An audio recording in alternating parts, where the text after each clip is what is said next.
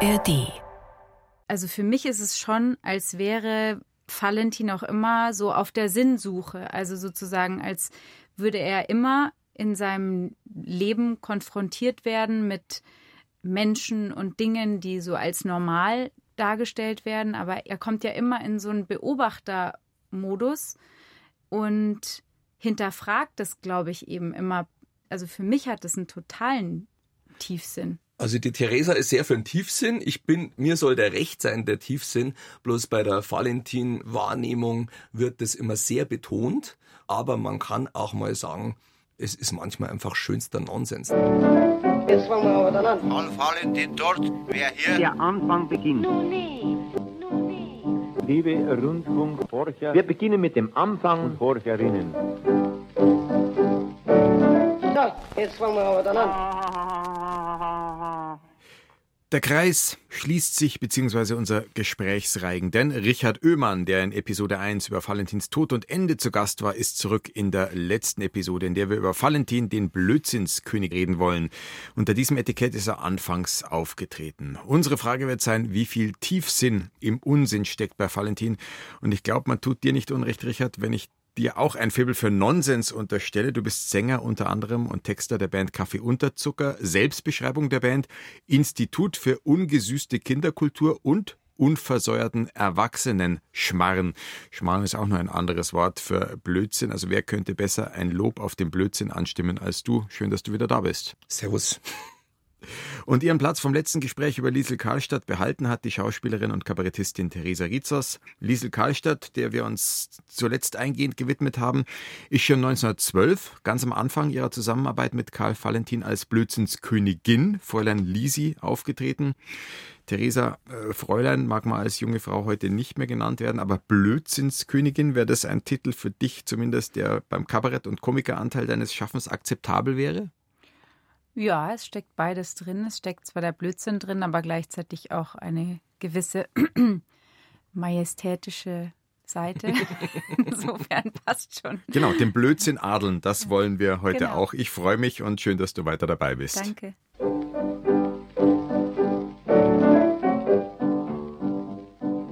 Sind's nicht bös, sind's nicht bös, jetzt kommt ganz was damischös. Oh mein liebes Publikum, nehmen's uns die Geschichte nicht krumm.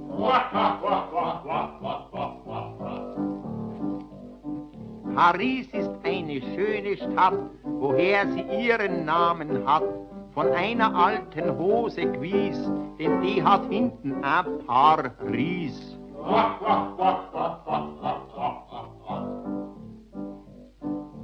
Fliegen die Schwalben in der Höhe, ja, dann ist das Wetter schön. Fliegen sie jedoch parterre, dann ist meistens Sauwetter. Wer schon andere Episoden von Karl Valentin, der Podcast mit der Komikerlegende gehört hat, der hat sie sicher im Ohr diese Klavierklänge aus diesem Couplet und das rhythmische Lachen, weil das ja sowas wie das musikalische Leitmotiv dieses Podcasts ist. Jetzt also haben wir ein paar mehr Takte aus der Nummer gehört und lüften damit das Geheimnis der Herkunft dieser Klänge Geistreiche Verse heißt dieses Couplet im Wechselgesang zwischen Karlstadt und Valentin. Die Aufnahme stammt von 1939. Entstanden ist das Ganze aber schon viel früher unter dem Titel Neue Trommelverse 1915, also in den Anfangsjahren der beiden als Duo, da sind sie eben gemeinsam als Blödsinnskönig und Blödsinnskönigin aufgetreten, mit ihren, wie man das so nannte, damischen Reimen.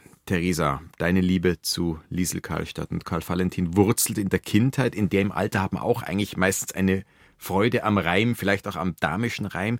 War das ein Teil der Faszination bei dir? Bestimmt, ja. Glaube ich schon. Also mir fällt jetzt spontan nicht ein, auf welche Reime. Ich war ja erst ein Heinz Erhardt-Fan.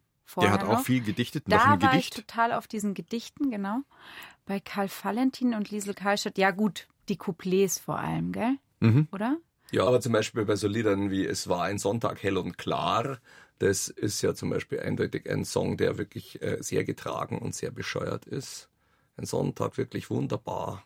Ja. Äh, und dann gibt's noch die alten Rittersleid. Also die Lieder haben schon auch, äh, waren schon auch Hits im Kinderzimmer, so Ja. ist es nicht. Lieder. Sehr Richard, lustig. du machst Musik für Kinder und Erwachsene, unter anderem der damisch reimende Valentin. Sind's nicht bös, jetzt kommt ganz was Damisches. Ist das auch beim Liedtexten sowas wie eine Inspirationsquelle? Ja, zumindest merkt man da bei dem sehr gut, also je ernster man es vorträgt, desto bescheuerter ist es. Also zum Beispiel dieses ganz ernsthaft und dann ha, ha, ha, und das, man walzt es so richtig aus den Schmarrn und äh, und äh, wenn man also wir sind ja wirklich Sparwitze, die da gesungen werden. Also das, aber dann macht man trotzdem noch mal eine Strophe und noch eine Strophe und noch eine Strophe und dann irgendwann kommt das Lachen des Irrsinns dazu. Natürlich äh, zündet es heute nicht mehr ganz so gehörig. Wobei ich habe große Freude am Reim. Ich habe schon in einer früheren Episode gesagt, ich war als Kind großer Pumuckl-Fan. Der hat auch immer viel gereimt. Weil wir vom Pumuckl oder weil ich den kurz hier einbringe, ein kleiner Hinweis. Auch den Pumuckl gibt's als Podcast jeden Monat in der ARD Audiothek. Ein Wiederhören mit Hörspielklassikern über den Meister Eder und seinen Pumuckl. Immer wieder ein großer Spaß. Unbedingt reinhören. Und ich kann zum Beispiel Pumuckl auch ganz viel diese damischen Reime im Prinzip zitieren. Zwischen den Geranien fällt, du wirst's kaum ahnen, ein Gartenzwerg Hinanien. Und Stinketier und Sch äh, Beinumschmeichler, Meister Eder Lieblingsstreichler und so weiter. Ja, ich hätte auch noch ein paar. Also, äh, Ich auch. ja, bitte, jetzt dann du.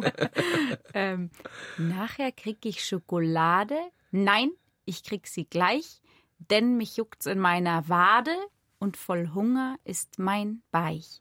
Aber es gibt übrigens auch wirklich eine Parallele zwischen Karl Valentin und Pumuckl, nämlich ein surreales Gedicht Ameisen quietschen im Abendlicht das, äh, beim Pumuckl und beim Kanapé, grü- beim Valentin ist Kanapé grüßt Meeresfreiheit. Da hat er ein expressionistisches Gedicht parodiert. Der Also große sehr Geister ähnlich. unter sich, also ja. Die sind sich wirklich sehr ähnlich. Wir machen mal zu dritt einen Pumuckl-Podcast. Ja, und Also dann noch Helge Schneider noch dazu, genau. da haben wir vielleicht die drei beieinander. Ja, Helge Schneider, der wäre natürlich auch einer Passt der gut äh, dazu. Valentin-Preisträger ja. auch, ja. Aber was jetzt du gerade hattest, wie war der Reim mit der, mit der, in meinem Bauch oder meinem Beich? Ja. Genau. Das ist ja auch dieses Reim dich oder friss dich, ja. Also die Geranien in Spanien, äh, Hinanien oder eben beim Valentin, seien's nicht böse, jetzt kommt ganz was Damischös. Das ist ja auch, fällt so unter die Kategorie, wenn man das so hinzwingt, das ist so deppert, dass schon wieder lustig ist. Ja, oder der Adler, der Adler, der tanzte den Schubladler. Genau, aus dem Maskenball der Tiere, äh, zu hören im Podcast-Feed zu Staffel 1. Meisterwerk der Reim, muss ich jetzt schon mal sagen. Wobei ja, es sind sonst wäre es ja nicht lustig, wenn es nur gereimt ist. Es ist so ein bisschen eine Ebene. Es kann auch lustig sein, aber besonders lustig ist, wenn es sich reimt, obwohl es sich eben eigentlich nicht reimen sollte. Ja, wobei es gibt schon auch richtige Reime, die auch sehr originell sind. Das Eidachsel, das Eidachsel, das aß ein Obreins Schweinshaxel. Genau. Es ist doch wunderbar. Und dann gibt's noch das, wo man sagt, mir fällt eh nichts ein, also mache ich einen total schlechten Reim. Also das ist, glaube ich, auch bei beim äh, Maskenball der Tiere oder Die was. Wölfe, die Wölfe, die gingen als Nöhölfe. Nölfe. Und dann einmal What? kommt dann irg- irgendwo reimt er mal bloß und so weiter und so weiter. Also, weil ihm fällt nichts ein, ja, machen wir's ja so. Passt schon. Also unter 100 Strophen fällt es nicht auf. Du hast schon gesagt, und da macht man noch eine Strophe und noch eine Strophe. Also das Praktische an diesem Vers- oder Liedschema ist ja wie bei Gstanzel. Du kannst nach dem Schema ewig weiter stricken und wenn dir für den nächsten Auftritt was Neues einfällt, hängst du noch eine Strophe dran. Und genauso, glaube ich, war es bei einem, du hast ihn schon erwähnt, größten Greatest Hit von Karl Valentin, die Eudene Ritterslide. Da ist es ja auch so, dass dann auch später noch andere Leute Strophen dazu gedichtet haben. Am Ende weiß man gar nicht mehr so genau, was war Valentin Original und was kam dazu. Wir hören einen Teil des Valentinschen Originals. In Grünwald im Isarteu, glauben Sie's mir, das war einmal, da haben edle Ritter gehaust, denn ich hat's vor gar nichts graust. Ja, so war's, ja, so war's, ja, so war's, die alten Rittersleid, ja, so war's, ja, so war's, die alten Rittersleid. Suffer haben's und dies nicht wir, aus die Eimer Wein und Bier, haben's dann alles zusammengesuffen gehabt, dann sind's untern Tisch drun geschlappt. Ja, so war's, ja, so war's, ja, so war's, die alten Rittersleid, ja, so war's, ja, so war's. So ein früherer Rittersmann hatte so viel Eisen an. Die meisten Ritter, ich muss sagen, hat deswegen der Blitz erschlagen. Ja, so war's. Ja, so war's. ja so war's, die Eulen Ritterskleid, ja so war's, ja so war's, die Eulen Ritterskleid. Von Grünwald die Rittersleid leben nicht mehr seit langer Zeit, nur die Geister von denselben spucken nachts in den Gewölben. Ja, die ja, so sind's, ja, die sind's, die Alten Ritterskleid, ja, die sind's, ja, die sind's, die alten Ritterskleid.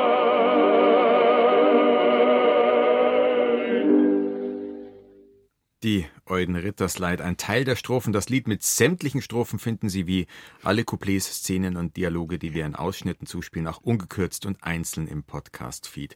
Karl Valentin hat verfügt dazu, der Vortragende ist mit Wamps und Ritterhelm kostümiert, Maske, dicke Nase und riesiger Schnauzbart. Jedenfalls muss es der volle Bringer gewesen sein.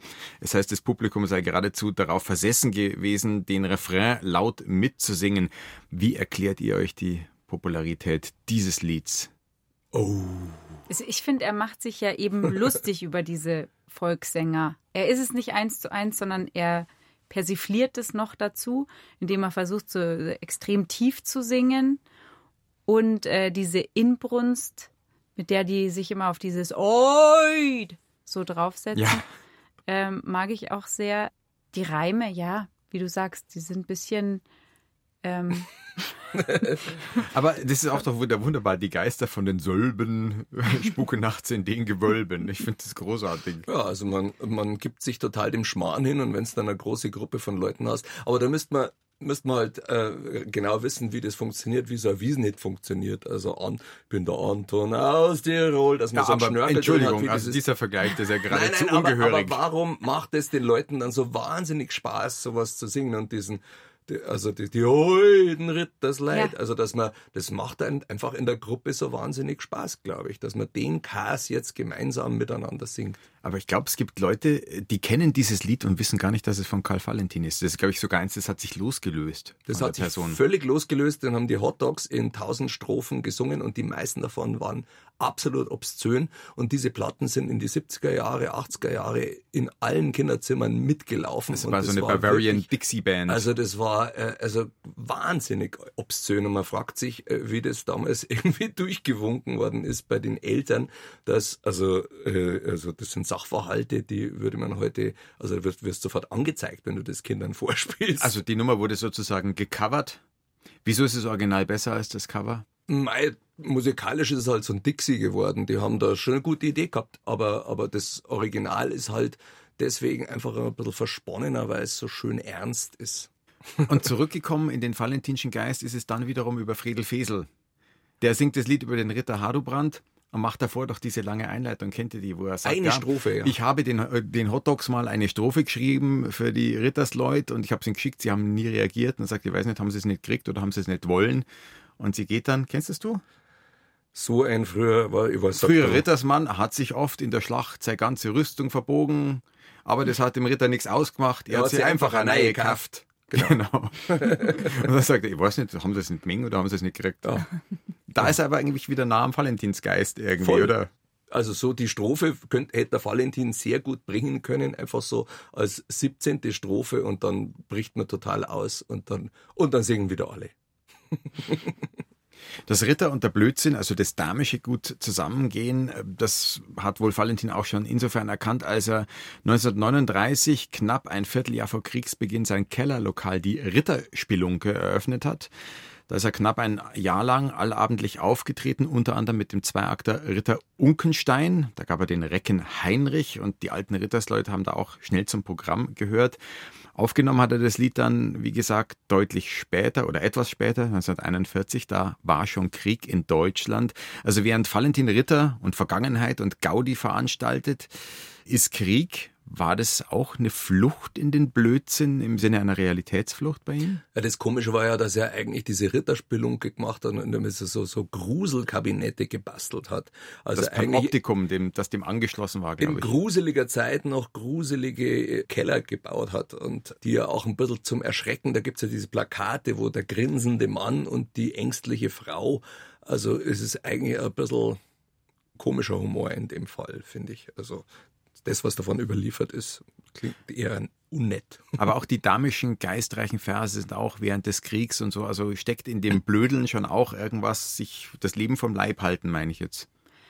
Also ich glaube auf jeden Fall, ich glaube, dass Humor sogar oft was mit einem Bezug zur Realität zu tun hat, nämlich dass man irgendwie distanziert auf die Realität gucken muss, um überhaupt was Lustiges dazu sagen zu können. Und ich glaube, er hätte es so oder so gemacht, ob jetzt Krieg war oder nicht. Aber in der Zeit ist es natürlich eine besondere Herausforderung, als Künstler, der in der Öffentlichkeit steht, überhaupt noch irgendwas machen zu können. Und er hat ja nie er ist ja nie genau oder ganz konkret auf irgendwelche politischen Details eingegangen oder so, sondern er hat es ja immer schön zeitlos gemacht. Dazu mehr in Episode 2, Valentin und die Politik. Da haben wir uns ausführlich über dieses Thema unterhalten. Er war auch grundsätzlich war nicht nur ein äh, Verdränger, auch vor der NS-Zeit. Es gibt ja auch Nummern, wo es immer wieder auch um kleine Leute-Elend geht. Also der Firmling, der ist jetzt wieder später entstanden, das ist auch kleine Leute-Elend. Und vielleicht nicht um Elend, aber um eine kleinbürgerliche Welt und den entsprechenden Horizont geht es im folgenden Vortrag, den wir jetzt hören wollen wo aber auch Blödsinn eine Rolle spielt. Karl Valentin geht mit seiner Mutter ins Theater. Ich weiß nicht mehr genau, war das gestern oder war es vor drei Wochen.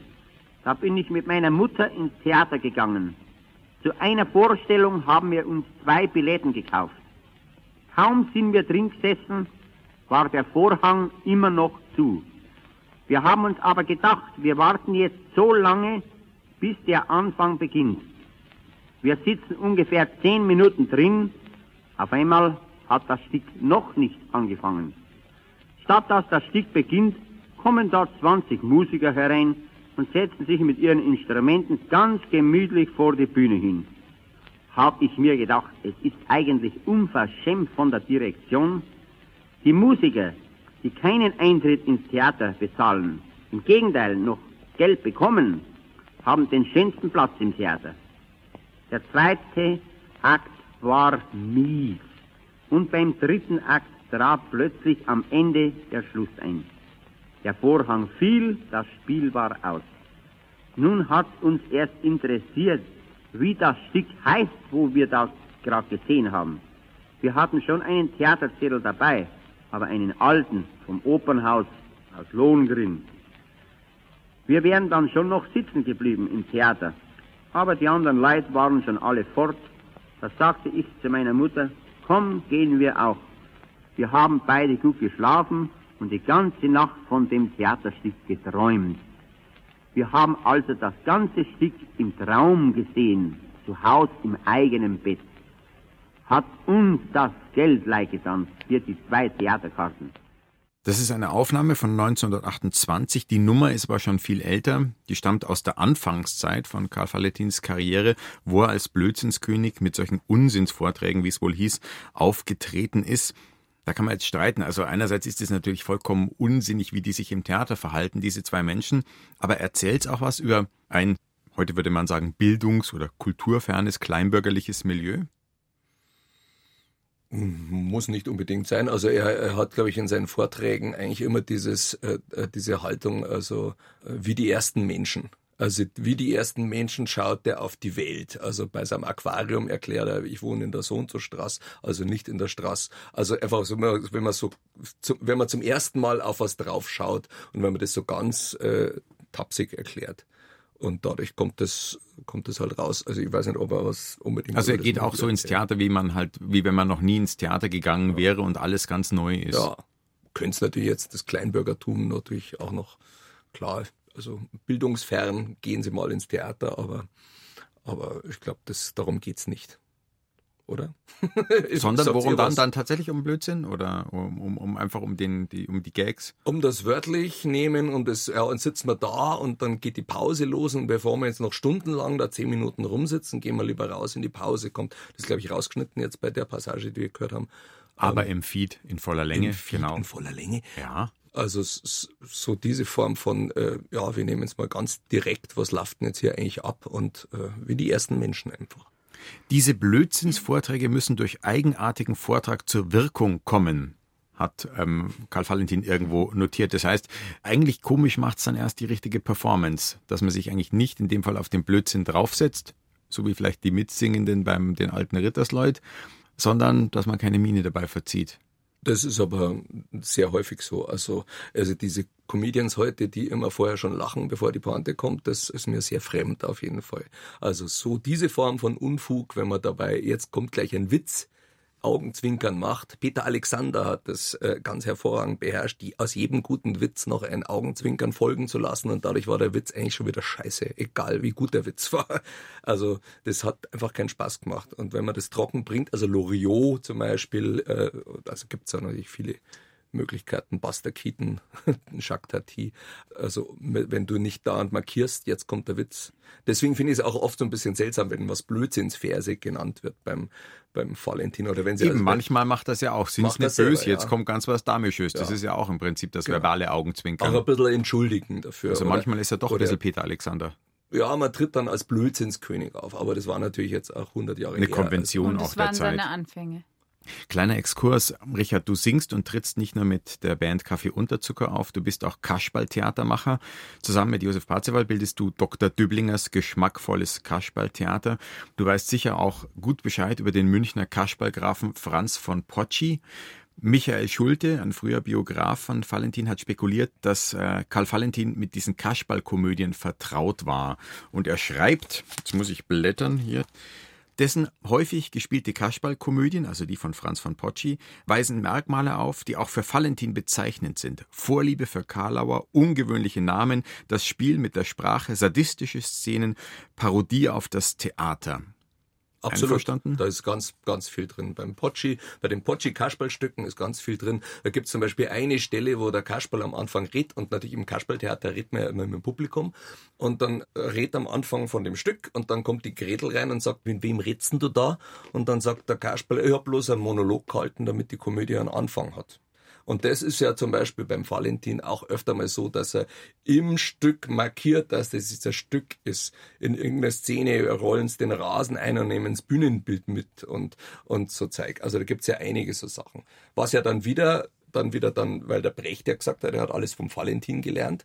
Das Äh, Verfremdung. Die Verfremdung oder halt auch die Benennung des Theaters Zeigen, und das dass wir Zeigen der spielen, Mittel. nicht drin das kommt aufgehen. beim Brecht wieder Genau. vor. Also äh, das passt gut zum Kasperl dazu.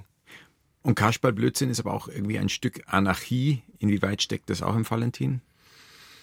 Absolut, würde ich sagen. Ja, schon auch. Nein? Also, Also absolut, ich schon total- auch. Das ist jetzt, äh, jetzt Also- Argumente für beides. Absolut.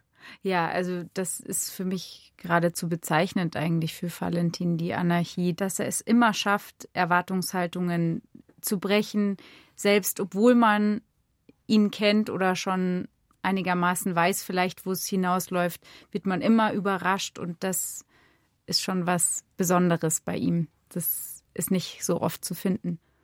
also ich sage jetzt schon auch, weil Klingt eine Nummer kleiner als absolut. klingt eine Nummer kleiner, weil beim Dr. Döblingers Kasperl äh, wird uns auch immer gesagt, dass wir so anarchisch sind und wir fühlen uns gar nicht so anarchisch, sondern wir wollen es halt einfach anders machen und wir wollen halt schon die Erwartungen unterlaufen und dann einfach mal äh, die Rollen tauschen oder was weiß ich. Aber wir kommen uns dabei jetzt nicht unbedingt anarchisch dabei vor. Also da denke ich vielleicht dann eher so bei so Stücken wie beim Firmling, wo es dann total auseinanderbricht alles und wo einfach die, also wirklich dann am Schluss totales Chaos ist. Aber, aber ja nicht nur das, sondern auch zum Beispiel, dass Valentin und Liesel Karlstadt ja überhaupt nicht sich diesem äh, modernen Sprachduktus der Schauspieler der Zeit angepasst haben. Zum Beispiel, das finde ich, hört man immer ganz gut, wenn andere Mitwirkende dabei sind ähm, bei den Szenen, dass die haben, also Kai Valentin und Liesel Karlstadt haben ganz natürlichen Ton. Die sind nicht so quasi wie, ja, jede Epoche oder jedes Jahrzehnt hat so einen bestimmten Stil an Schauspielersprache und den haben sie einfach nicht übernommen, zum Beispiel. Also ich finde schon, dass er sich überhaupt nicht angepasst hat an das, was vorher war. Deswegen Also er schert sich oft nicht um Konventionen. ja, Aber subversiv ist er eigentlich nicht. Ich weiß nicht, also ob er so richtig subversiv ist, weiß ich jetzt nicht. Also, äh, also er macht's halt anders. Das ist das Schöne am Valentin, dass der in der Zeit haben es wahrscheinlich wahnsinnig viele Preisen und Bayern Witze gemacht, Schwiegermutter-Scherze, also wahnsinnig Ja. viel mit den Stereotypen äh, gespielt und so weiter. Und das hat er dann eben oft nicht gemacht oder meistens nicht gemacht. Also hat schon ein paar so so äh, Es gibt so ein paar seltsame Ja. Frauenwitze, aber die sind Ähm, in der Minderzahl. Ja, aber das ist wirklich in der Minderzahl und dann hat er lieber was anderes gesucht, was eine andere Form von Blödsinn ist. Und das ist das Interessante. Aber ob das jetzt so richtig subversiv war, sondern er wollte schon auch sein Publikum bedienen. Er ist schon auf der Suche nach dem Lacher. Und man merkt auch, dass die halt oft gespielt haben und dann gemerkt haben, ah, da, der Witz ist angekommen und da gibt's ja die mehreren äh, Schriftfassungen, wo sie gesagt haben, ah, da schreiben wir den Witz wieder rein. Nachträglich hat auch die Lise Karlstadt dann erzählt, dass, dass sie dann oft wahnsinnig lustige Sachen gemacht haben und hinterher gesagt haben, das muss man uns aufschreiben. Und kurz nach dem Darbieten haben sie es wieder vergessen.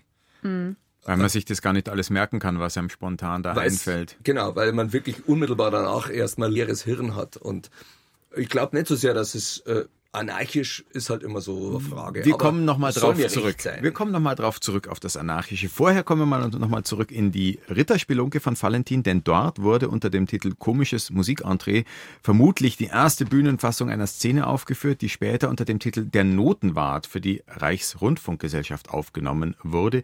Die hören wir uns gleich an und interessant ist da, weil du gerade gesagt hast, man hört's, wenn der Valentin mit anderen Leuten zusammenspielt, ähm, dass die dann ganz anders klingen. Das ist tatsächlich auch eine Nummer. Da war Liesel Karlstadt gerade auf der Ehrwalder Alm, hat sich geistig auch auskurieren müssen, war nicht zur Verfügung gestanden und das ist interessanterweise jetzt auch eine Nummer, wo andere Leute mit Valentin spielen. Der Notenwart.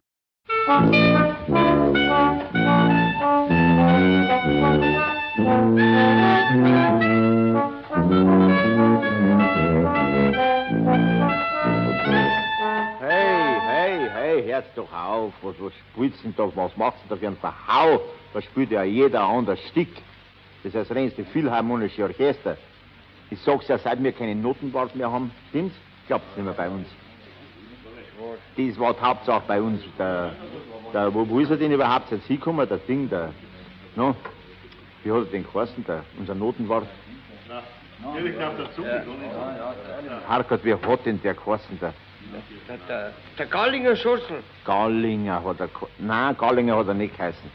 Der Gallinger Schurschel war also ein großer. Der Dings war ja ein ganz kleiner, der war doch nicht groß. Der, Wer? ja, aber wer, den wo ich mein da, der. Ja, ich weiß ja nicht, wen du meinst. Ja, und das handelt sich doch, weil wir nicht wissen, wie der heißt. Ja, ich weiß doch nicht, wie der heißt. Ja, das weiß ich schon, dass das du nicht weißt. Wir wissen es ja auch nicht. Ja, wie kommt man jetzt das wissen, wie der heißt? Am sichersten weiß er, äh, am sichersten wird er ja eigentlich selber wissen, wie er heißt, nicht? Wisst ihr was, wir schreiben ihm eine Postkarte. Ja, das tun wir. Ja. Ja, aber wenn, wenn wir nicht wissen, wie er heißt, dann können wir ja nicht schreiben. Hat er nicht Ott geheißen? Ott? Nein, nein, Ott hat er nicht geheißen. So viel ich mich erinnere, war das ein ganz kurzer Name. Ja, Ott ist doch ein kurzer Name. Ja, schon, äh, Ott ist zu kurz. Ja, während der Ausschnitt lief, haben wir uns gerade ku- kurz unterhalten. Es sind zwar andere Leute als die Liesel Karlstadt, aber der Richard hat gesagt, die Typen sind auch ganz gut. Ja, ich finde die ganz lustig. Aber du meinst wahrscheinlich auch diese die Schauspieler in der Zeit, die so im Film aufgetreten sind. Und das sind wahrscheinlich irgendwelche Volkssänger, Musikanten, die auch zwischendurch eine Komödie spielen Ja. und alles Mögliche machen. Aber die sind auch erstaunlich gut im Vergleich zu anderen Szenen von Karl Valentin, finde ich auch. Und obwohl es eine Szene ist ohne Liesel Karlstadt, für mich gehört es zu den Valentin-Klassikern. Das war bei uns daheim oft so dieses, hat er nicht Ott Carsten? Nein, ein kürzerer Name. Ott ist doch ein kurzer Name und das Philharmonische Orchester, das war bei uns irgendwie äh, immer, ist immer zitiert worden. Man meint immer, es könnte aus der Orchesterprobe sein, ist es aber nicht. Habt Mir ihr? war das nicht so bekannt, ehrlich gesagt. Ich habe es gekannt, aber ähm, ähm, ich habe auch immer gedacht, das passt gut zu der Orchesterprobe dazu. Aber das hat er anscheinend öfter gehabt, dass irgendwie mit Musikern auf der Bühne gestanden ist und dann haben sie eine Szene draus gemacht, dass sie jetzt was vorspielen müssen. Oder auch, dass er allein was vorspielen muss, gibt's ja auch, dass er mit der Zither spielt und der Wirt ruft rein, verspielt und dann sagt er, ja, das höre ich schon selber. Und, und, und das Ganze halt mit dem ganzen Orchester, die halt einfach nur labern. Und dann, dann sagt der Wirt, jetzt spielt's mal was. Weil dafür wird's ja jetzt nicht Zeit zum Labern. Habt ihr auch so Zitate, Valentin Lieblingszitate im Kopf, die in der in der persönlichen Heavy Rotation im Hirn irgendwie vorkommen? Also bei mir ist es aus dieser Szene Little Karlstadt und Valentin gehen ins Theater und wollen ihrem Bubi einen Brief schreiben. Ja. Und, ja. und also einen vollständig sinnlosen Brief. Und dann sagt die Little Karlstadt ganz nebenher, und da mache ich jetzt an der Stelle einen Punkt, sonst liest unser Bubi das Rindviech da noch weiter. Ja. Wohin liest er denn? Also das, der Brief ist zu Ende. ja, das ist so gut. Aber das ist wirklich, das sagt sie so nebenbei und es ja. geht gleich weiter. Und wenn man sich's anschaut, denkt man sich, man, man könnte den, diesen Witz eigentlich auch noch viel größer ja. irgendwie platzieren, aber müssen sie halt nicht, weil sie dauernd neue Witze haben. Ist auch schön und, wegen unser Bubi das Rindviech. Ja. Aber, aber ohne Rindviech wäre es fast besser, liest unser Bubi da noch weiter. Ja. Also, also ja. Und in der gleichen Szene sind auch noch zwei äh, Zitate, die ich liebe. Erstens, dass sie ähm, ihm den Brief schreiben, ihrem Sohn und nicht wissen, wo sie ihn hinlegen soll, dass er ihn sieht und dann stellen sie einen Spiegel auf und wenn der Bub in den Spiegel schaut, dann soll er den Brief entdecken. Und dann haben sie aber Angst, dass er nicht in den Spiegel schaut und dann schreiben sie auf dem Brief, schauge in den Spiegel, dann siehst du was. Und dann müssen sie ja den Brief wieder platzieren. Das liebe ich und auch. Sie unterschreiben mit deine fortgegangenen Eltern ja, oder so ähnlich. Ja. Das ist deine fortgegangenen Eltern. Und dass ihnen der Name von ihrem Sohn nicht mehr einfällt, ist auch in dieser Szene, finde ich auch sehr schön. Sehr, weil man immer Bubi dazu sagt. Ich finde vor allem, also es gibt immer wieder so Sachen, die man erst später entdeckt. Also zum Beispiel jetzt, ich glaube, wir hören ja heute noch das Feuerwerk. Mhm. Und da gibt's dann diese eine Stelle, wo dann einfach der Vernünftige in der Szene plötzlich eigentlich den allerblödesten Satz sagt. Das finde ich dann immer Nämlich? schön. In dem Fall sagt er so ungefähr, das hat natürlich schon einen Sinn, dass es dunkel wird weil wenn es niemals dunkel werden würde, könnte man ja niemals ein Feuerwerk abbrennen. Sagt dann die Liesel. Sagt dann die Liesel Obwohl Karlstadt. sie vorher eigentlich immer, wo man dachte, sie ist jetzt die vernünftig, Gescheide. sie, genau. Ja. Dann ja. sagt die das, also steigt voll in den Schmarrn von, vom Valentin ein. Zu diesen lapidaren Einwürfen, was du gesagt hast, die auch oft toll sind und vielleicht tatsächlich dann spontan entstanden sind. Eine meiner Lieblingsstellen ist noch in den Semmelnknüdellen und dann sagt er Semmelnknüdellen und dann sagt sie nur, was Dellen? Und es geht aber dann auch gleich weiter. Einfach dieses was dellen. Also ich finde das, der Richard schaut ganz ernst. Ich glaube, er findet es nicht komisch. Ich nein, nein, herrlich. doch, das sind so Details, die halt einfach, das äh, funktioniert dann im Sprachfluss, wo die sich immer so hochsteigern mit ihrem Schmarrn. Und das Schönste ist da eigentlich, das ist gar nicht so witzig. Das ist, die Frau Huber sucht eine Köchin, glaube ich. Und dann wird über die Köchin geredet und die, die Lisa Karlstadt spielt die Huber und äh, Valentin die Nachbarin. Und die Nachbarin macht die ganze Zeit ja genau ja so schwer wiederholt immer was die Frau Huber so sagt. Und dann irgendwann kommt was ganz was Schlimmes. Und dann sagt der Valentin als Nachbarin ja ich bin ja sprachlos. Und er ist überhaupt nicht sprachlos. Die ganzen drei Minuten quatscht er die ganze nee, Zeit er quatscht sie dauernd durch. Also ja gut, also die, macht die Nachbarin Einwürfe. Äh, ja, macht okay. immer die Obligatstimme. Ja genau ja ja ja. Und ist alles andere als sprachlos. Also sie labern eigentlich immer. Jetzt kurz in Notenwart diese Suche nach dem Namen, der einem nicht einfällt. Das kennt ja irgendwie jeder. Und dann sagt man, der heißt doch wie der oder so und dann fällt einem der Name nicht ein und es geht immer so weiter. Es ist schon auch irgendwie so diese Gaga-Konversation, die da entsteht, nah am ganz alltäglichen Aberwitz. Total bei den bei fast allem, was er macht, eben nicht politisch und jetzt zeitgemäß sozusagen, sondern es sind ja immer sehr universelle Dinge, einfach sozusagen Menschen beim Denken zu, zu hören. Nicht was sie eigentlich denken, sondern wie. Was ich auch noch interessant finde, dieses immer wieder dieselben vielleicht vermeintlich blödsinnigen oder blödsinnigen Fragen zu umkreisen. Das hat ja auch sowas, sowas Irrwitziges und jedenfalls liegt beim Valentin ja meistens auch genau, klar, sowieso darin die Stärke und nicht so in den Schlusspointen. Die sind oft total mau. Die sind manchmal recht mau, das stimmt. Das ist vielleicht einer Konvention geschuldet, dass man irgendwie rauskommen muss aus der Nummer, aber eigentlich kommt man nicht raus, weil man sich eigentlich immer wieder, immer weiter reinbohrt. Und dann kommt man nur mit so einem, so einem relativ schwachen Gag raus. Ja, also wobei einmal da, äh, wie heißt's, auf der Tenne oder wie heißt's, also wo sie... Am Heuboden. Auf dem Heuboden. Da geht's ja dann wirklich mit, also totalen Blödsinn hinein und so ganz ernster Schmarrn, der da geredet wird. Leider wird dann auch noch benannt, dass sie saudumm daherreden. Das ist fast ein bisschen schade, aber äh, es geht mit einem guten Schlusssatz aus. Wie war der gleich nochmal? ganz kurz überlegen. Wenn er dir nicht einfällt, Ganz einfach saudumm wäre er gewesen, wäre gewesen. Schau mal. Riech mal nicht, dann, nee, dann horch mal nicht, dann schau ich, ob ich die riech. Irgendwie so in dieser Richtung, ja. Das ist so ein Sketch, wo einem Hören und Sehen vergeht. Am Heuboden übrigens auch zu finden im Podcast-Feed zur ersten Staffel. Da können wir jetzt überprüfen, ob der Richard einen Schmarrn gesagt hat, ob er auch nur Saudum dahergeredet hat oder ob das stimmt. Oft tun sich ja so in diesem scheinbaren Nonsens, Nonsens aber dann sehr ungeklärte Dinge auf. Also gerade dieser Heuboden eben über dieses Schauen und Hören und wann kann man was hören und kann ich riechen, wie du schaust. Das ist ja irgendwie, da verwischen ja auch irgendwie, ähm, manchmal verwischt Traum und Wirklichkeit, manchmal verwischen die, ver, vermischen sich die Sinne oder die Verhältnisse von Raum und Zeit werden irgendwie aufgehoben. Darin gründet sich, glaube ich, die Begeisterung von vielen intellektuellen Valentin Karlstadt Zeitgenossen. Also man nehme zum Beispiel den Samuel Beckett, der die beiden bei einem Münchenbesuch 1937 gesehen hat in der reparierte Scheinwerfer. Das ist das, was du vorhin schon erwähnt hast. Oder haben wir das in der letzten Episode besprochen? Ich weiß es gar nicht. Ich weiß es auch schon nicht. Ja, Ja. auch bei mir kommt bei Zeit uns. und Raum und die Episoden kommen durcheinander. Ähm, da müssen Sie einen Scheinwerfer reparieren. Es sind zwei Theatertechniker und kämpfen mit der Tücke des Objekts und da sehen dann manche ja auch in diesem vergeblichen Kampf so diesen Beckett-Satz vorweggenommen. Scheitern, wieder scheitern, besser scheitern. Also so als Sinnbild für die Vergeblichkeit allen menschlichen Strebens. Da sind wir also beim Tiefsinn im Blödsinn. Ich weiß, du bist da eher ein Skeptiker, Richard. Nicht grundsätzlich. Aber vielleicht ist der Beckett auch wesentlich lustiger, als meistens so äh, Wahrgenommen wird. wahrgenommen wird. Also Wladimir und Estragon, die vergeblich auf Godot warten. Manche sagen, ja, die sind schon präfiguriert, großes Wort, in zum Beispiel diesen zwei Theatertechnikern. Ich sage jetzt mal ja, ich habe keine Ahnung. Mein Vater hat mal das gespielt. Den Godot oder die Theatertechniker? Der hat mal den, den Godot gespielt. Also nicht den Godot, sondern Wladimir und Estragon. Godot tritt ja nicht auf. Godot Wenn er Godot gespielt hätte, Ja, wäre er nicht zu sehen Rolle. gewesen, ja. Eine Rolle komplett im Off.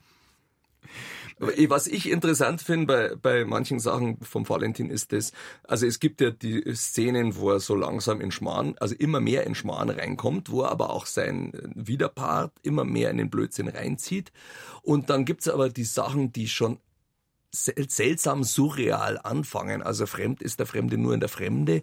Ja, was ist denn das eigentlich für eine komische äh, Schulung, die da stattfindet mit so komischen Fragen? Eben der Lehrer Also es ruft, ist, es ist schon so eine absolut künstliche Situation. Der Lehrer fragt erstmal Ja. ab, wir haben über die Fremden geredet und dann wird äh, sozusagen das Erlernte nochmal Ja. wiedergegeben. Oder dann zum Beispiel irgendwann gibt es eine, eine, reine, eine reine Wortspielnummer, soll ich es wagen, in diesem Wagen zu fahren, wo irgendein komischer Professor über Wortgleichlaute referiert und das ist, fängt total aus der Luft an mit einem komischen Gespräch mit einem Professor und was, was, was ist denn das eigentlich für eine Situation? Also das entsteht nicht erst, sondern es ist von gleich von Anfang an totaler Unfug.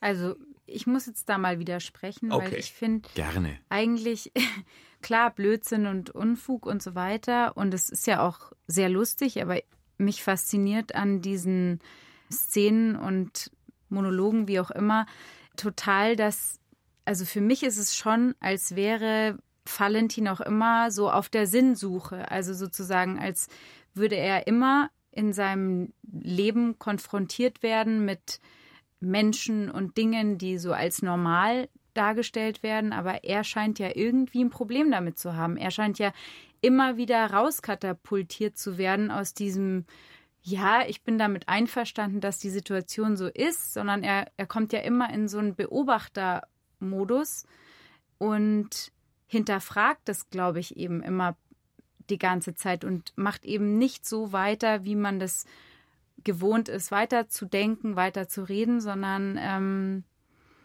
und ich finde, also für mich hat das einen totalen Tiefsinn. Er geht ja auch immer so eben hyperlogisch an die Sachen ran, weil er irgendwie Lücken im Sinn entdeckt in der Sprache oder wo auch immer und versucht es dann eben irgendwie logisch zu verknüpfen, aber es wird eigentlich immer unlogischer und eigentlich die Sinnsuche endet eigentlich dann, deshalb vielleicht der Blödsinn, sie endet immer darin, dass es eigentlich keinen Sinn, dass es immer unsinniger wird. Das ist ja auch eine Aussage im Prinzip oder auch eine Erkenntnis, oder?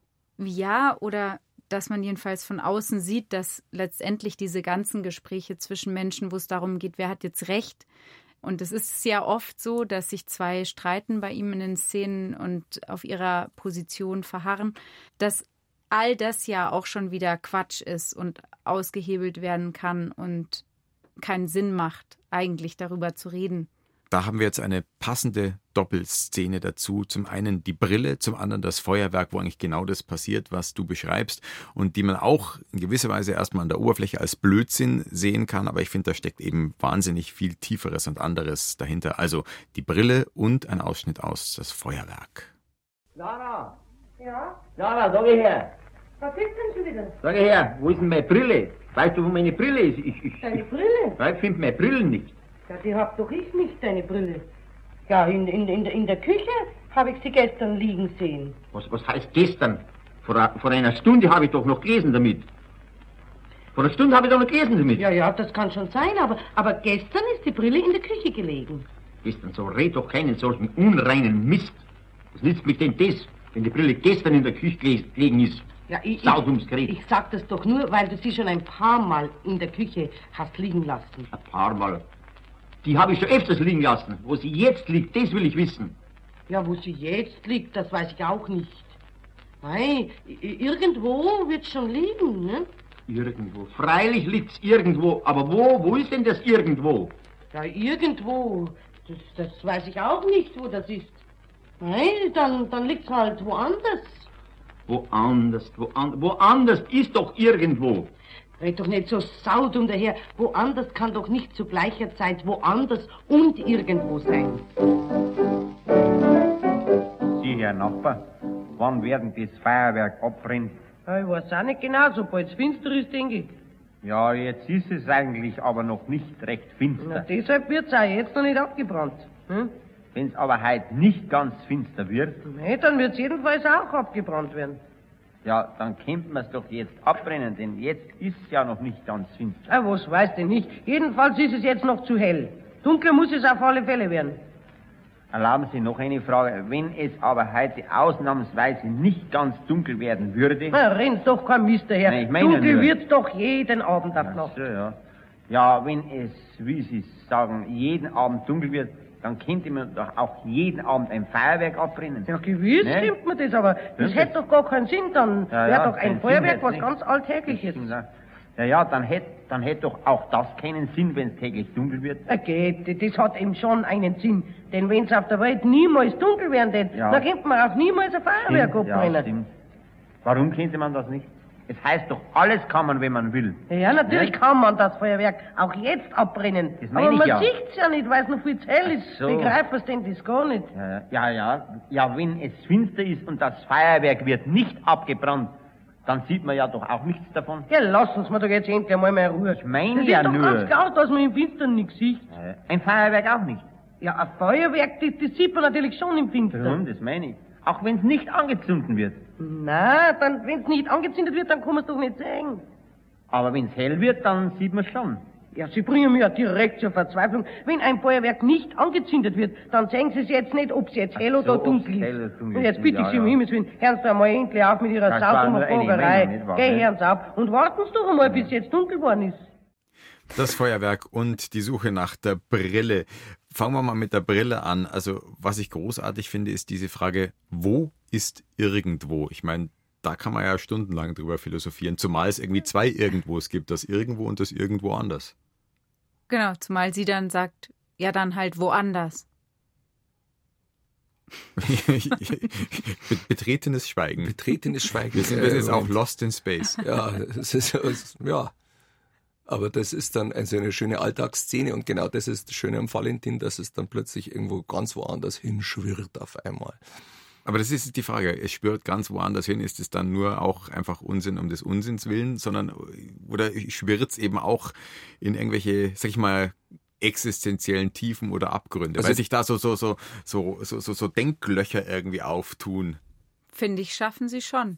Also die Theresa ist sehr für den Tiefsinn. Ich bin, mir soll der Recht sein, der Tiefsinn. Bloß bei der Valentin-Wahrnehmung wird das immer sehr betont.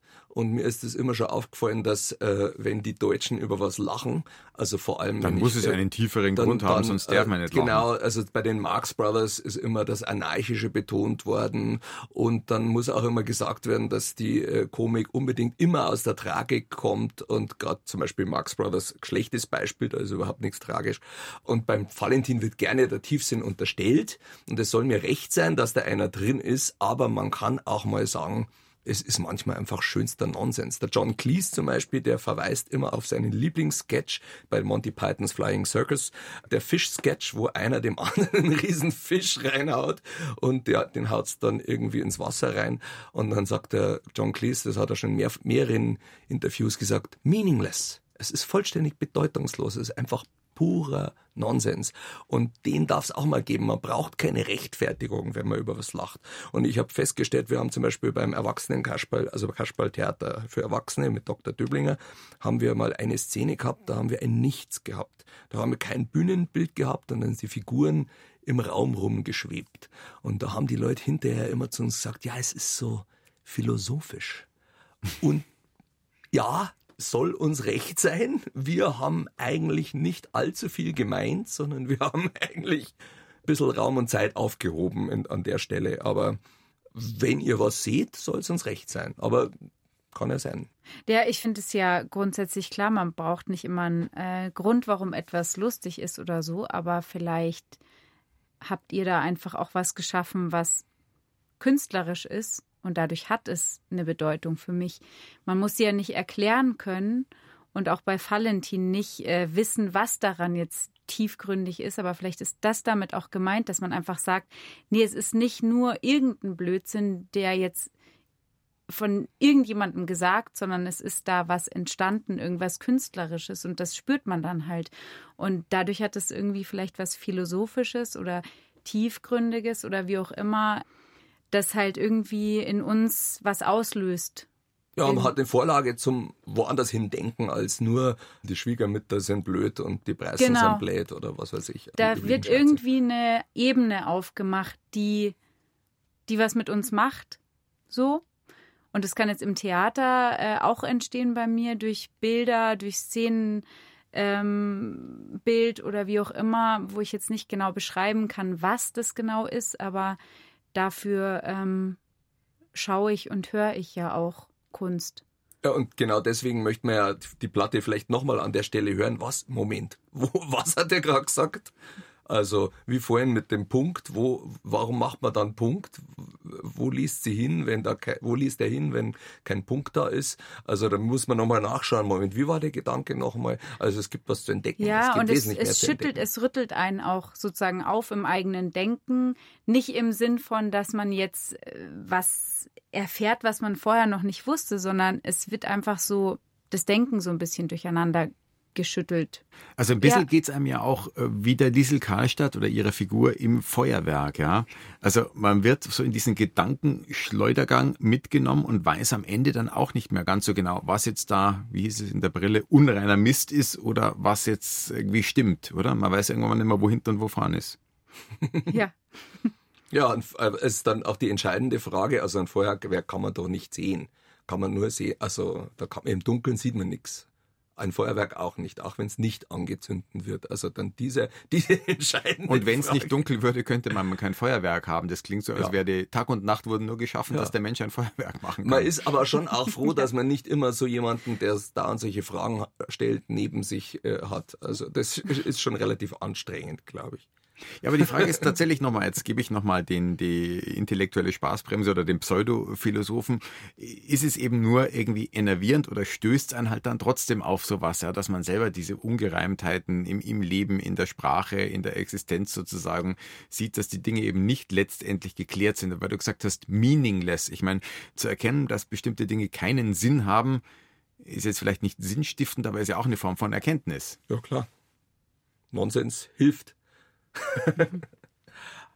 Ich lasse es jetzt mal so stehen. Ich muss es selber drüber nachdenken. Also, man ist ja zu einem Podcast eingeladen und muss gescheite Sachen sagen. Das ist nicht so leicht. man muss ja erst einmal selber wissen, was man so im Hirn gerade herumschwirbeln hat. Du machst es ganz gut. Ja, ja, das, Du hast mir zum Beispiel das Stichwort für den nächsten Sketch gegeben. Surrealismus hast du vorhin erwähnt. Ich finde, ähm, Surrealismus und auch Monty Pythons, die du erwähnt hast, sind ein gutes Stichwort für die Szene, die wir jetzt noch hören. Mir hat geträumt. Ich, wir und unser, äh, unser ganzer Gesangverein, 13 Mann, standen auf einem Bahnhof und wollten in den Zug einsteigen. Im Nu sehen wir, dass dieser Eisenbahnzug nur zwölf Wegen hat. Wir waren aber 13 Mann. Jetzt hat einer, das war ich, neben dem Zug herlaufen müssen. Und einer hat die Hand aus dem hinteren Wagen, Wagengon, Gon, Waggonwagen rausgestreckt, ja, und hat mich geführt. Schon bei den ersten 50 Kilometer hätte ich bald nicht mehr da schnaufen können. Denn der, Per- denn der Personenzug ist ja schneller gefahren als der Orient Express. Weil der Lokomotivführer das gesehen hat, dass ich neben dem Zug hinten mitlaufe. Jetzt hat der gemeint, ich bin ein Dieb und will ihm seinen Eisenbahnzug stehlen. Natürlich nur im Traum. Ja, ja, natürlich. Mit dem ganzen Eisenbahnzug sind wir dann plötzlich in ein Hotel gefahren und mitten in ein Schlafzimmer hinein. Ach was. Da sind wir zwölf Mann, wir zwölf Mann ausgestiegen. Der Eisenbahnzug ist zum Fenster hinausgeflogen, natürlich nur im Traum. Ja, ja, ich ne? verstehe, ja, ja. Und wir haben uns ins Bett reingelegt. Also, also im Schlafzimmer war aber nur ein Bett. Jetzt haben uns wir 13 Mann uns in ein Bett reingelegt. Also immer einer auf Mann. Ich war der Unterste. Immer wenn ich aufgeschnauft habe, hat den obersten Mann am Plafond gedrückt. Ach was. Keiner hat die ganz, keiner hat die ganze Nacht keine Minute nicht geschlafen. Mir hat geträumt. Ja, ich habe eben diese Monty Python Assoziation, die ist vielleicht jetzt sehr persönlich, aber wenn ich mir das so bildlich vorstelle, was er da erzählt, dann kommt mir das vor wie so ein Storyboard zu so einem durchgeknallten Animationsfilm. Also ich muss da an diese Animationen denken von Terry Gilliam in den Vorspannen von diesen Filmen von den Monty Pythons, wo so, was weiß ich, von einem Menschen der, der Kopf aufklappt ähm, und dann kommt eine Taube raus. Da kann ich mir auch gut vorstellen, wie so ein teilanimiertes Männchen sozusagen neben diesem Zug herläuft oder wie sich dann so Pappfiguren aufeinander stapeln in dem Bett. Drum kam ich eben auf Surrealismus und Monty Python. Klar, mit Träumen kannst du es immer sehr, sehr gut machen, das ist klar. Also äh, Yellow Submarine äh, gibt's ja auch so, so schöne Bilder aufklappen. Also das kannst du genau solche Geschichten machen. Ähm, und bei Monty Python, diese Animationen passen da sehr gut dazu.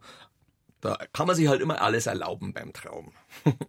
Ja, oder, oder Kafka oder Dali, finde ich, passt irgendwie auch zu diesem Traum, weil man immer so das Gefühl hat, da alles, was man macht, hat ja eine wahnsinnige Konsequenz, wenn da noch zwölf Leute das Gleiche machen. Bei allem, bei jeder Bewegung, die ich mache, sind zwölf Leute, die das Gleiche machen. gleichzeitig Das schnaufen. ist ja echt auch, ja, Aber interessant finde ich, dass er immer wieder betont in dieser Szene, aber es war nur ein Traum. So als könnte man auf die Idee kommen, es könnte sich wirklich so zugetragen haben. Also man muss es betonen, dass es nicht die Realität war.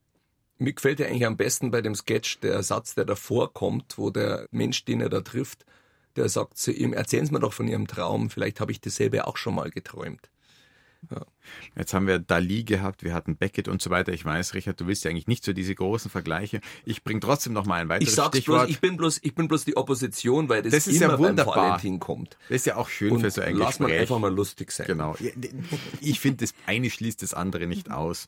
Noch ein Stichwort, Dadaismus. Karl Valentin hatte wenige Bücher, aber eins von Kurt Schwitters war dabei, berühmter Dadaist. Dass die beiden in Austausch gewesen wären, da wüsste ich nichts davon. Aber beide sind 1948 gestorben. Zufall. Insofern ist das Jahr, in dem wir diesen Podcast aufnehmen, 2023, das 75. Todesjahr von Schwitters wie von Valentin. Vielleicht doch ein höherer Zufall. Seht ihr da eine Geistesverwandtschaft und worin läge die? Ich kenne Kurt Schwitters zu wenig. Also ja, ich kenne mich mit Dadaismus auch zu wenig aus, um da, da jetzt. können wir jetzt gar nichts Da- beitragen. also da können wir, Verdammt. aber da sind wir einer Meinung. Ja. Dass ihr nichts dazu beitragen könnt. Ich könnte noch sagen, so die Lautmalerei, vielleicht wäre das Dadaistischste bei Valentin, das chinesische Couplet, das die Liesel Karlstadt singt. Aber gut. Ja, aber eher vielleicht dann bei der Parodie Kanapé grüßt Meeresfreiheit des Gedichtes der Valentin mal gemacht hat. Kannst Aber du da das noch in das etwas eigentlich. weiter zitieren? Ah, edle Kunst behüt dich Gott ist der Schluss auf jeden Fall. Also das klingt es- jetzt aber nicht besonders dadaistisch. Nein, das ist nicht dadaistisch, das ist, ein, äh, das ist expressionistisches Gedicht heißt es. Kanapé grüßt Meeresfreiheit. Nein, ich kann bloß noch das vom Pumuckl. Jetzt kommen wir aber vielleicht nicht in Schmarrn, nein, aber jetzt wir, wir, wir, nennen wir noch Chaplin und, äh, und Chaplin haben wir schon genannt in der früheren genannt. Episode. Ja, was denkst denn du? Ja, Glaubst du, wir lassen das aus? Okay. Wir hören jetzt einfach nochmal ganz normalen Blödsinn, das wird dich beruhigen, von Karl Valentin und Liesel Karlstadt. Die letzten beiden Strophen der geistreichen Verse, mit denen wir das Gespräch begonnen haben. Ein Herr, der kommt zum Doktor Grind, er klagt, dass ihm im Magen so brennt. Der Doktor sagt, mein lieber Herr, da holen's am besten Feuerwehr.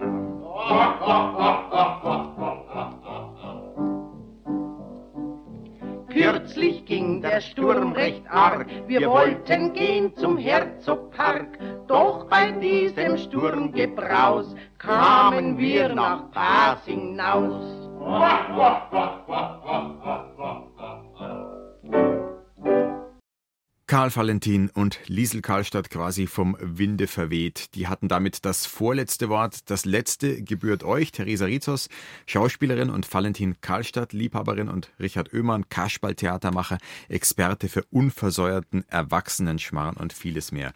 Richard, also jetzt egal, ob man sich bei den beiden am schieren Blödsinn erfreut, dafür hast du eine Lanze gebrochen, oder den Tiefsinn darin aufspürt. Wieso ist die Beschäftigung mit den beiden aber auf alle Fälle sinnvoll? Er streckt sich, er bringt sich in Positur für eine gewichtige oh, Abschlussaussage. Oh, jetzt Absage. muss ich aber ganz was Gescheites sagen. Abschlussaussage, ähm, so. Ähm, die Beschäftigung, wieso sie wichtig ist. Ja, sinnvoll, halt sinnvoll. Sinnvoll. Das ist natürlich immer schwierig, wenn man selber was wahnsinnig lustig findet und wahnsinnig schön findet, aber natürlich auch bemerkt, dass es wohl nicht mehr so viele äh, Leute in der heutigen Zeit erreichen wird, dann muss man vielleicht schon mal sagen, ja, ähm, ähm, probiert es halt einmal. Es gibt halt einfach auch sehr viele schwache Stücke, durch die man durch muss. Also gibt's schon auch, aber wenn man vielleicht mit das der zwingt dann ja keiner, die Schwachen der, anzuhören. Wenn man mit der Orchesterprobe anfängt, also die gibt's auf Video und äh, wenn man die anschaut und wie die sich da total in den Irrsinn hineinsteigern. Und dann machen die Musikanten auch noch mit bei diesem Irrsinn und richtig gut und wild und durcheinander. Das ist wirklich ein schönes Erlebnis. Da kann man schon mal einsteigen und dann kann man ja schauen, was man, was man noch findet. Aber, aber, aber, zum Einstieg würde ich auf alle Fälle auch empfehlen, in unseren Podcast-Feed zu hören. Da sind nämlich auch ganz, ganz viele wunderbare Szenen und Dialoge, die einen wunderbaren Einstieg schaffen. Also natürlich den Film anschauen, unbenommen, aber auch bitte einfach Lauscher aufstellen. Und warum es sinnvoll ist, ja, das ist, muss jetzt die Theresa erzählen. Ja, oder sinnvoll, Theresa, oder vielleicht sogar sinnstiftend. Ich kann nur sagen, was mir besonders gefällt an den beiden oder warum ich das gerne höre und sehe. Das ist einfach unter anderem, weil es immer universelle Themen sind, die einfach nach so einer langen Zeit immer noch nicht man blöd findet oder doof, weil sie nicht aus der Mode kommen können, weil es zeitlos ist und weil es sehr liebevoll gemacht ist einfach. Der Blick auf die Menschen und ähm, ja.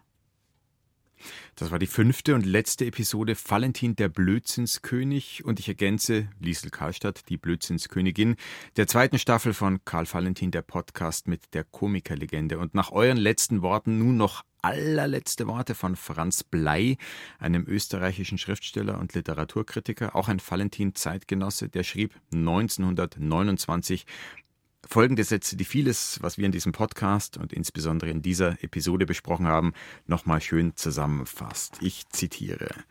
Möglich, dass er, also Karl Valentin, die Welt verkehrt sieht und dass sie ihm dadurch so unverständlich und sinnlos vorkommt. Aber auch möglich, dass wir sie verkehrt sehen und der Valentin sie richtig sieht. Es ist das nicht auszumachen. Man kann sich darüber nicht einigen und so lacht man über die Diskrepanz. Aber es ist ein seltsames Lachen, das da ausgelöst wird. Nicht von einem Komiker, nicht von einem Schauspieler, sondern von einem Menschen, der den Tiefsinn des Blödsinns entdeckt hat. Soweit Franz Blei 1929 über Karl Valentin. Und wenn Sie jetzt nicht noch aller, aller, aller, allerletzte Worte loswerden wollt, dann Nein, wir haben jetzt neben dem Blödsinn ha, natürlich auch noch, wir haben jetzt auch noch die Liebe gehabt. Die Theresa hat die Liebe angesprochen.